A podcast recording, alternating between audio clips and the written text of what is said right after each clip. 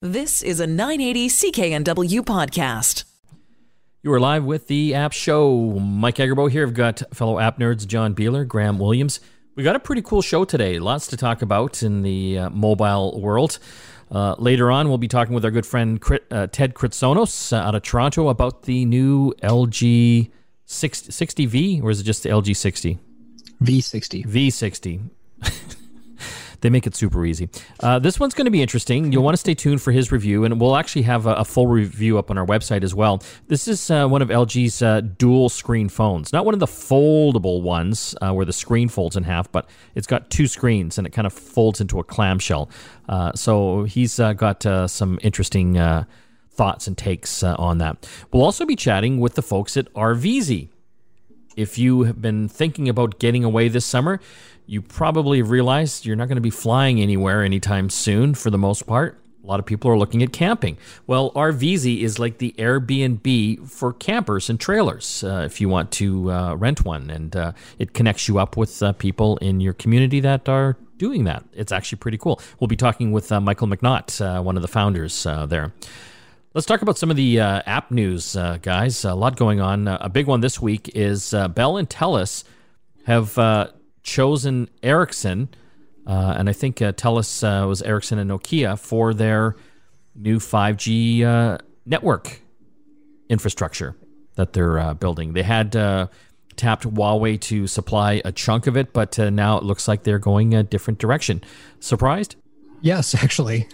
Yeah. I, uh, you know, when we originally started talking about this, I thought that this was going to take uh, government involvement um, you know, it's uh, there. I think a lot of Canadians were saying that they would prefer not to have this particular vendor uh, involved. Uh, obviously, there are tons of political issues surrounding it.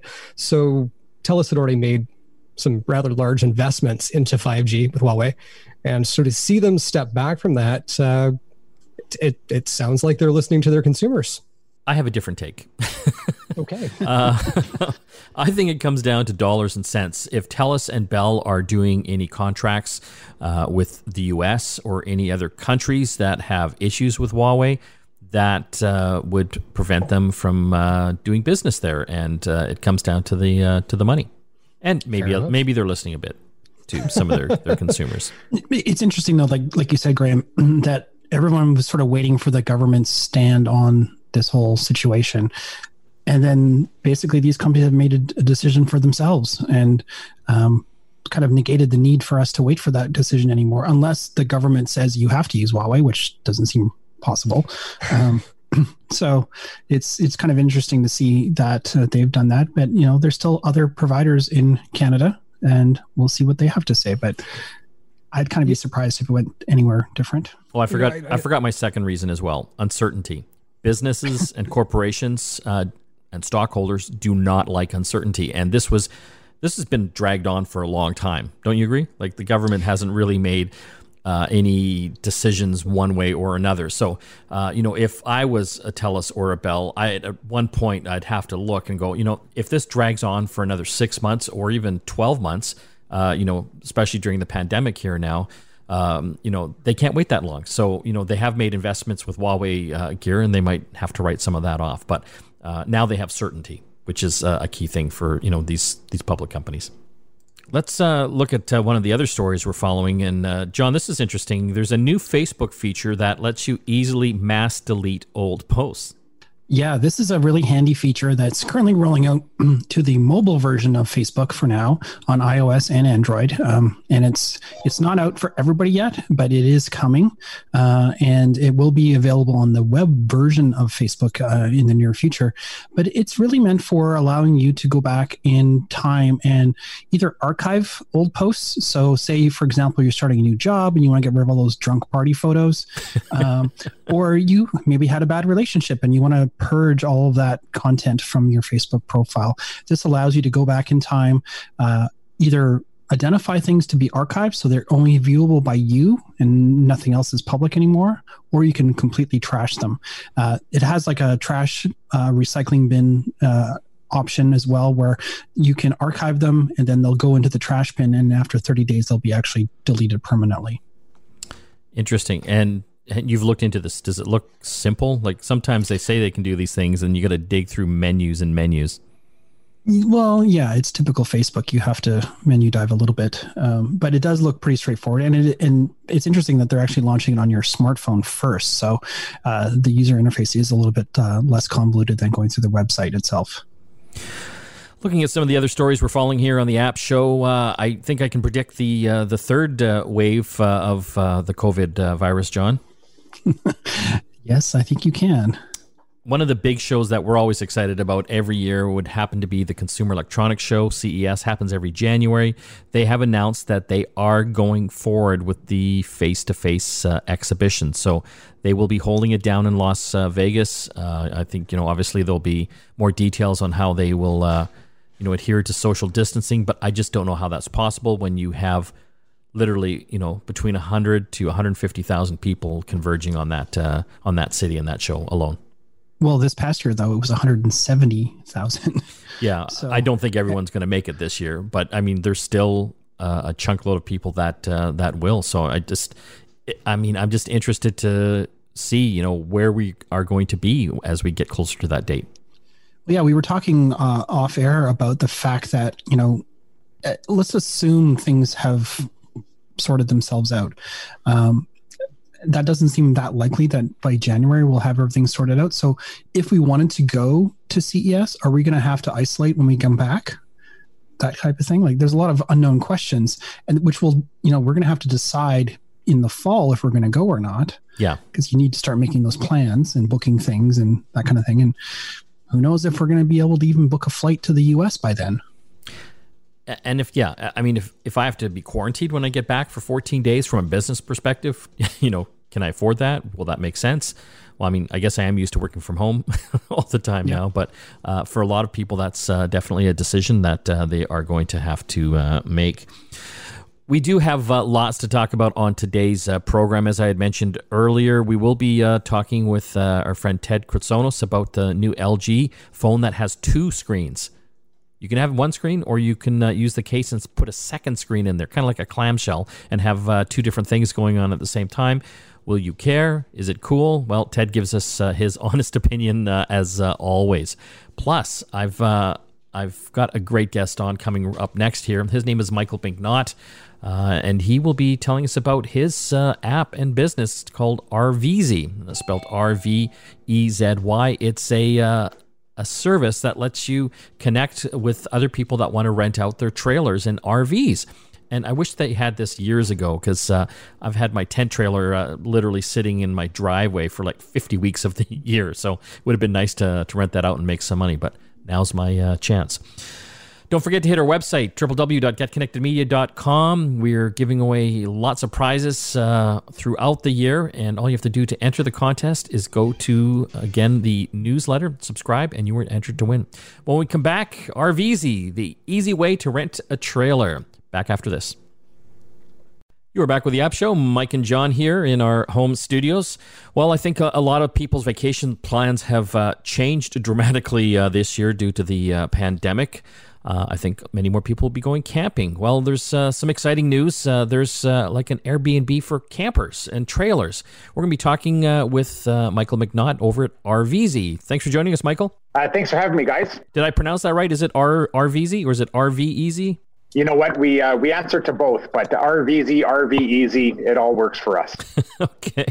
Uh, this is an app uh, that you can uh, download for uh, your smartphones. I believe uh, you can also access it through the website. tell our listeners what it's all about and what they can check out out there. So the really easy way to understand it is really the Airbnb concept, but for travel trailers and motorhomes. What we allow people to do is if you own a motorhome or travel trailer, you're able to list it on the site and rent it out to people that are looking to travel.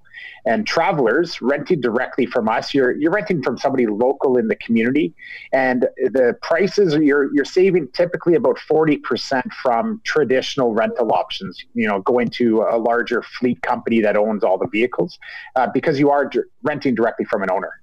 And so, what kind of prices are we typically looking uh, at, just to give people like a ballpark range? Oh, great, great question. So, what's nice about our platform is that because it's all owner driven, the variety is endless. So, you can have anything from a, a small tent trailer uh, for two people, or go up to the, the rock star experience in in a, uh, an RV that has you know granite countertops and everything. From a travel trailer perspective, you're looking at anywhere from the 80 to 120 dollars a night, and for a motorhome, typically the 150 to 200 dollars a night would get you into something really, really nice. And so, what's involved? Uh, obviously, you set up an account, um, put credit card information in. Uh, once you've selected a trailer, I, imagine you put in the dates that uh, you want, and um, then I guess you got to go to this person's house to get it. How does that work? Yeah, so what happens through the website or the app is you're going to put in what's called a request to book. Is you're essentially inquiring with the owner of whether they're willing to rent it to you. So, you know, you provide an introductory message, you're going to let them know what are your travel plans, how many people are traveling, and then the owner at that point they'll communicate back and forth, but they will approve the request at that point, you, you make a payment, you pay for your rental, and then you just make uh, arrangements with the owner uh, to pick it up directly at their house or wherever they keep it. Or an option that we actually see a lot of travelers choosing is a delivery option. So they actually uh, request the owner to deliver it to their location. So there's not much of a better experience than renting a campsite and having the owner drop it off, set it up, and make sure it's all good to go. You just pull up, enjoy it for your vacation, and leave, and they'll pick it up when you're done. I like the delivery option. that sounds uh, yeah. sounds appealing. So you're actually getting hooked up uh, with people that are close to you, like uh, you know, within a certain mile radius. Does it automatically select that? And so that's what's great is that you'll search the location that you're looking to pick up from or have it delivered to. Uh, what what makes us kind of unique is that our inventory is located all across Canada, from small towns to big cities. So if you're looking to to travel somewhere more remote, you can do that directly as far as the uh, the owners are concerned, I, this is kind of appealing. I have a tent trailer myself that I I would say literally sits there fifty weeks of uh, of the the year. Um, but you know, I would be concerned renting it out to other people. Like, is there any insurance or anything involved in case they, you know, blow it up or set it on fire? That, that's a great question. And, and, number one, we actually see a very, very, very low claim percentage. Um, and I think that's just a direct result of renting from somebody locally. You know, there's just a, a heightened sense of responsibility when you're renting somebody directly from the owner. Uh, but we carry uh, insurance coverage on everything that's rented through the website. So when it's rented, the liability falls onto our commercial policy and you're fully covered up to the actual the, the replacement value of that travel trailer and you're also covered at, uh, for any motorhomes that that are being rented. So it just gives that that assurance to the owner that they are covered because unfortunately your personal insurance coverage will not provide coverage during the rental period. So if I were to rent my tent trailer out for 100 bucks a night, uh, how much am I getting? So you'd be getting $85 in your pocket. So there, we, we hold on to a 15% service fee, which helps us offset some of the costs of insurance and, and running the platform and all the marketing involved and the payment processing. So it's, it's a very attractive offer for owners that, you know, every $100, you're keeping 85% of that. And, and, just so I'm clear again, uh, you know, if I've stocked up my my trailer or motorhome, uh, you know, with towels and stuff like that, if stuff goes missing, can I claim that against insurance, or how does that work? Yeah, so there, there's insurance, and you know, think about your typical car insurance. Anything that you could make a claim on your car insurance or house insurance type thing, you can do that through ours as well. Uh, when you're talking about those, would be kind of more incidental damages. Uh, you know, you spill a pot of coffee on the on the on the rugs or something, and it needs cleaning. That would be collected out of a security deposit that's provided by the renter. And you know, we always encourage people to talk back and forth. We're all adults. Most people are able to come up with, uh, you know uh, some compensation or whatever if there are any damages. But again, our experience is, is that there really isn't that many damages that happen. And when they do happen, people realize their mistakes and are more than more than open to, to, to pay for it. I guess it's kind of like Airbnb where uh, the the host or the rent the renter of the the the the vehicle or in this case they would choose what they want to provision that vehicle with, right? Whether it's, you know, need your own towels or here's towels that we're going to include and we'll launder afterwards, that type of thing. And it, it sort of might vary per owner, I guess. Yeah, it all varies per owner, but uh, we'd see the majority of owners they they include most of the stuff that's in your RV. And Mike, I'm sure you can attest that taking all your personal items out of that travel trailer uh, would probably be a bit of a pain. So it's it, it's kind of nice for the renters when they come and you know the barbecue's there, the outdoor mat, uh, all all the the furnishings are in there. Um, and you know, given this COVID nineteen pandemic, we do see a lot of co- communication with the renter and owner. Just you know would you like us to provide linens or would you like to bring your own? You know what what type of precautions are you taking cleaning this uh, to make sure that i feel safe picking it up? And uh, all of our owners seem to have great communication with the people renting and they're able to have those those talks on their own to make sure everyone's comfortable. How is the inventory right now uh, i guess uh, with no one really taking any flights anywhere? I think a lot of people are camping we've seen an incredible increase in our reservations. Uh, you know, we're, we're about 30, 40% ahead of where we were in the peak season of last year. So it's, it's a pretty incredible jump. Uh, but what's interesting is we're also seeing a similar increase on owners that are looking to rent out their units. And it, it kind of makes sense given the environment that, you know, unfortunately millions of Canadians are, you know, have been hit financially or lost their jobs during this pandemic.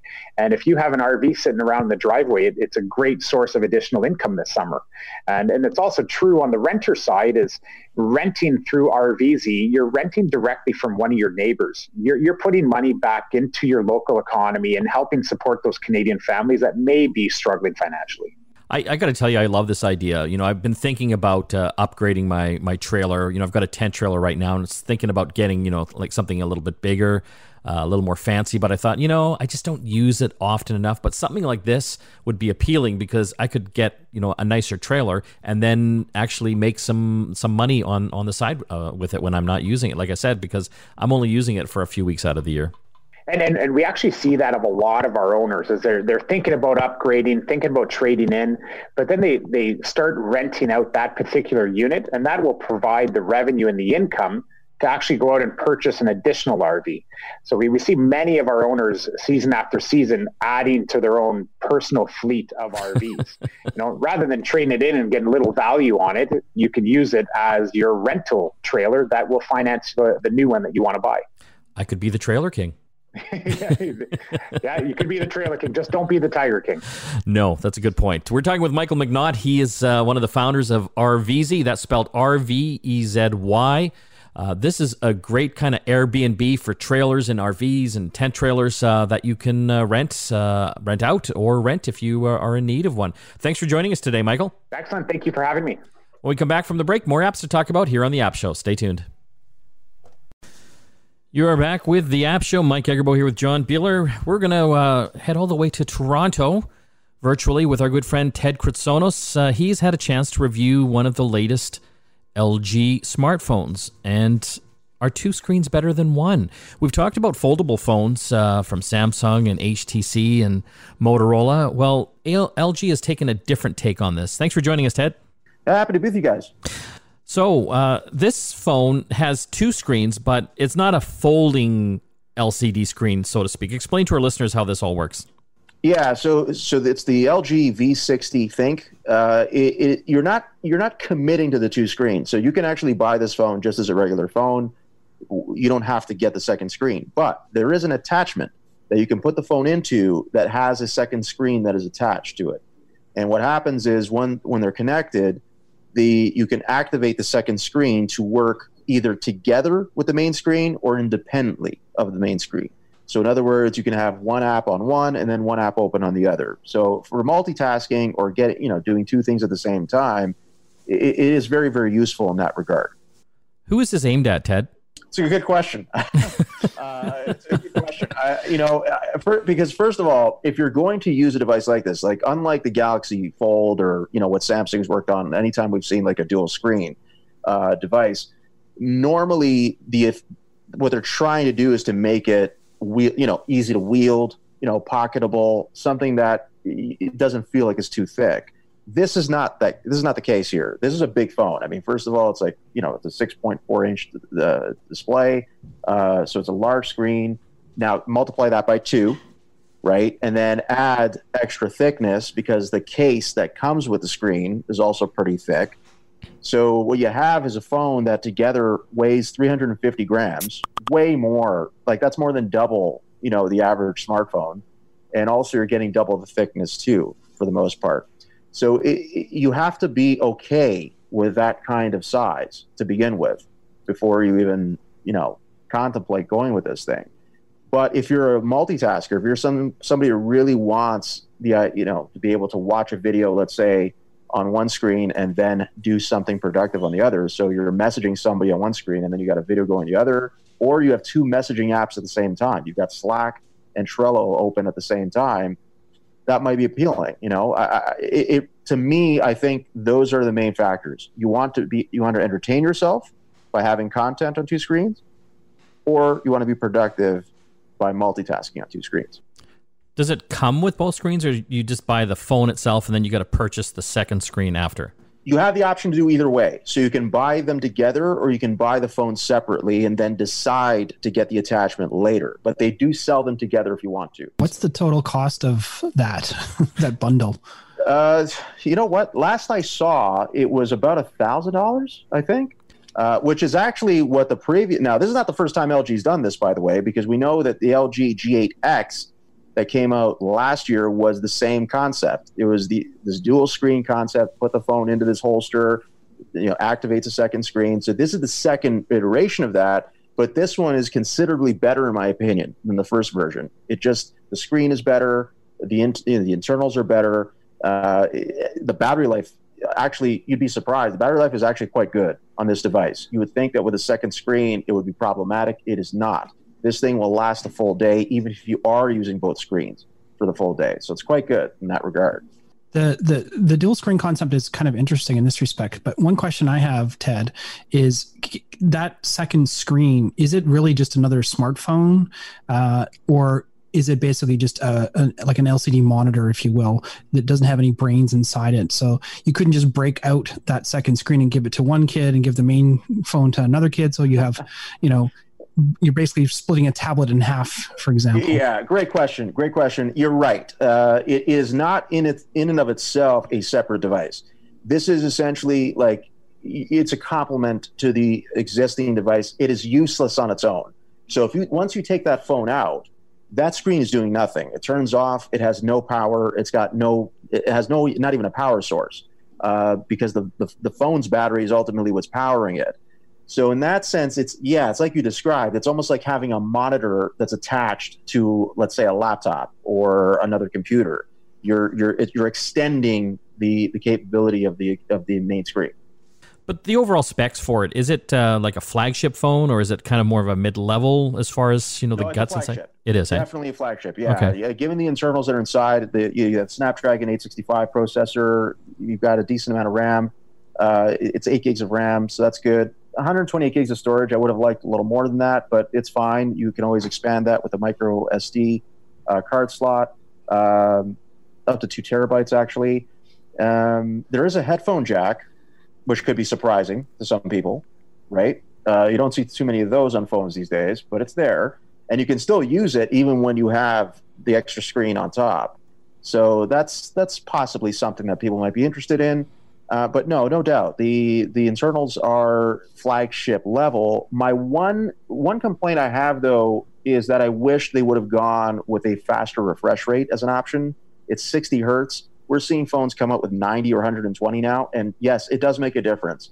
When you're using a phone, you're just navigating the interface. It does make a difference. Unfortunately, LG did not do that uh, with this device, so you know you're missing out on that. At least for people who care about that feature. Uh, but it, it's something that I wish they would have put in the phone. And I'm not crazy about LG's software. Uh, the Android overlay they use is it's better than it used to be, but it's not great. Uh, but it's it is what it is it, it's still, I think, a pretty compelling option though when you think about the price point and the the dual screen functionality. I mean, at a, at around a thousand dollars for for both of those things as a flagship device that you know has the specs to compete against uh, its competitors, that's a pretty compelling price point for the novelty of a second screen uh, in addition to being a flagship device And I think that's one of the selling points, right? Because in effect, you'd be buying two, uh, two screens. You're, you're buying a phone that uh, has this extra attachment on it that is supposed to be really, really useful.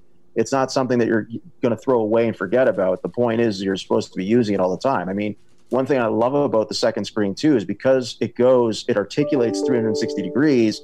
You can actually prop up the phone too. So if you want to watch a video while you're eating something or something like that, you can just, you know, you can sort of set it up like a tent, and and you have a stand uh, for the phone also. So there are some some useful elements to the screen that work that way too.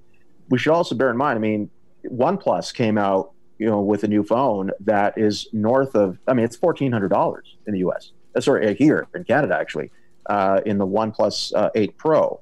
The regular OnePlus 8 is eleven hundred. So here we have a phone with a second screen that is in the same price range.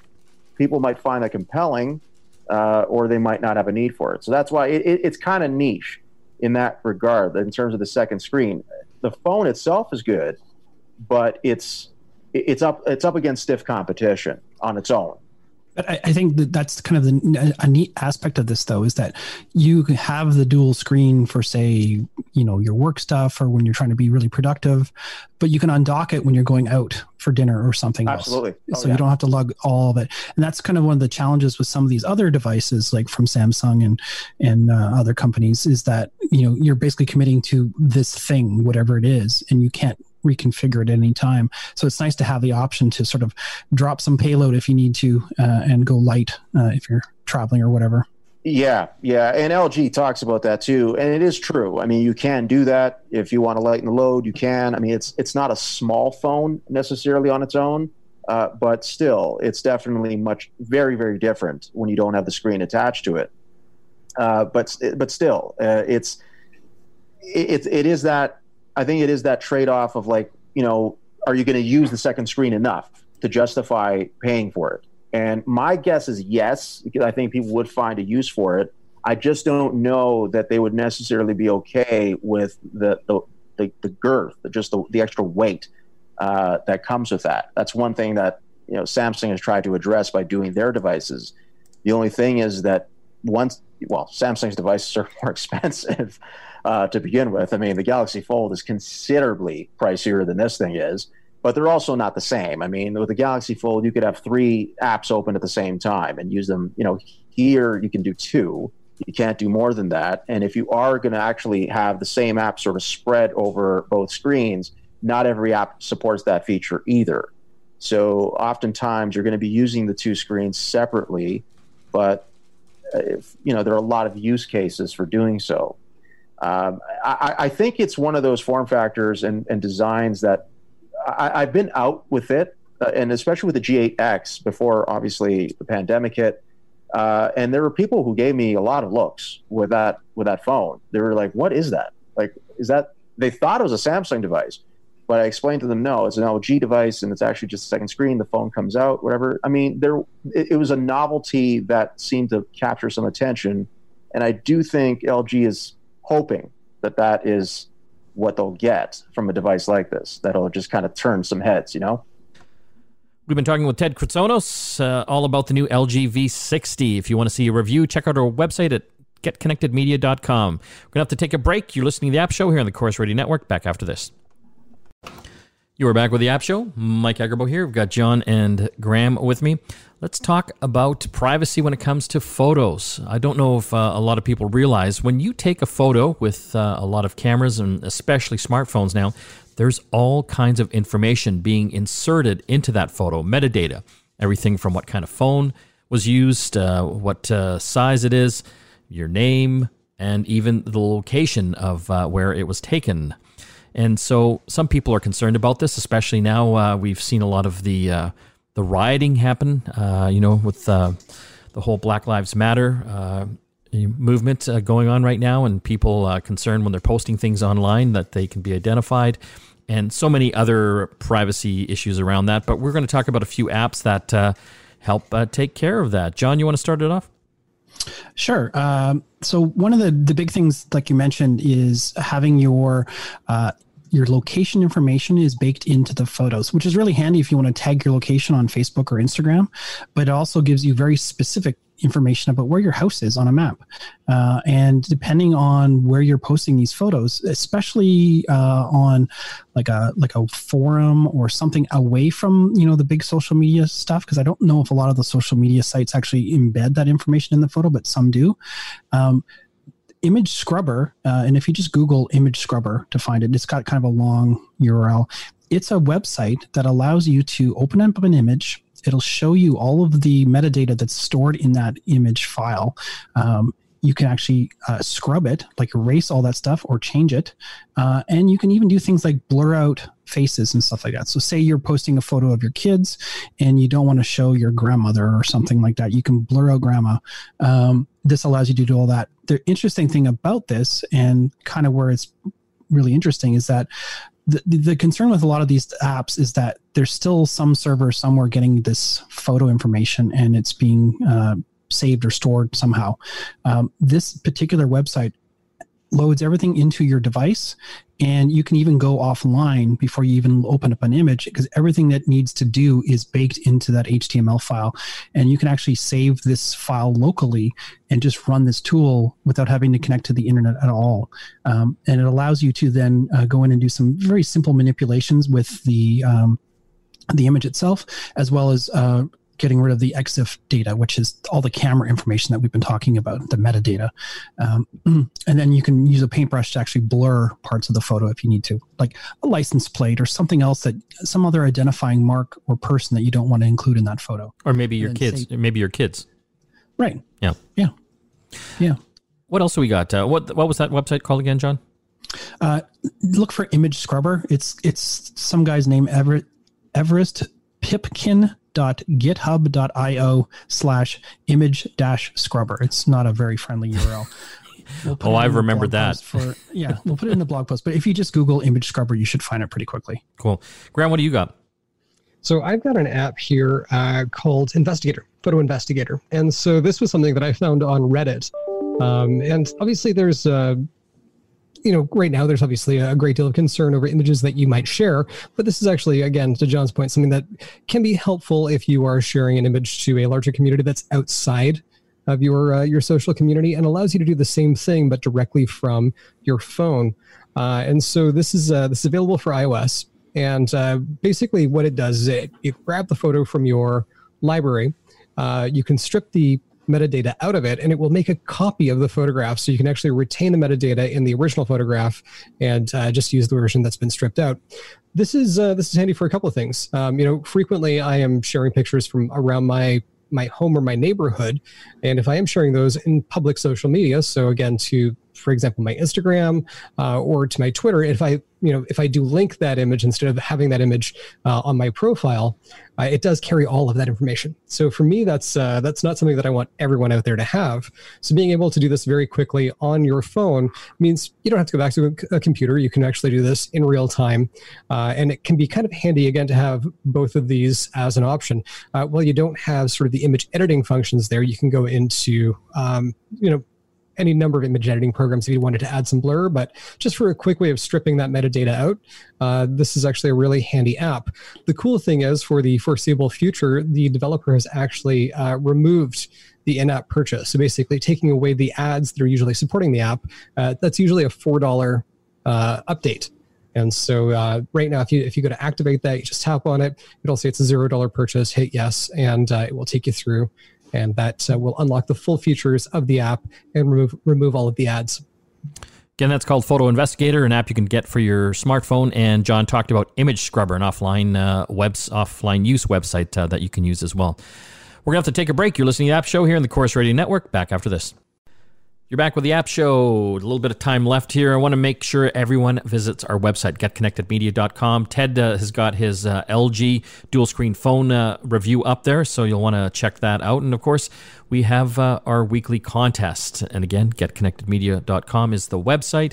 And if you subscribe to our e newsletter, it's a tab right up top. You are entered to win our weekly contest.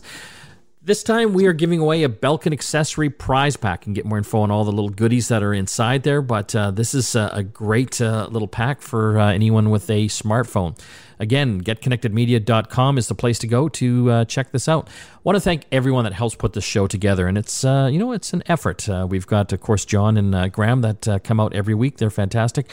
But also want to thank our producer, Christina Stoyanova, and the rest of the gang uh, back at the ranch, uh, including Stephen, Nigel, and Paul. And we'll throw AJ in there as well, just to give him some kudos. We'll uh, see you again next time. And again, uh, see us up on our website seven days a week. You've been listening to a 980 CKNW podcast. Listen live at cknw.com, the Radio Player Canada app, tune in, Amazon Alexa, HD Radio at 101.1 FM HD2, and on the AM dial 980 CKNW.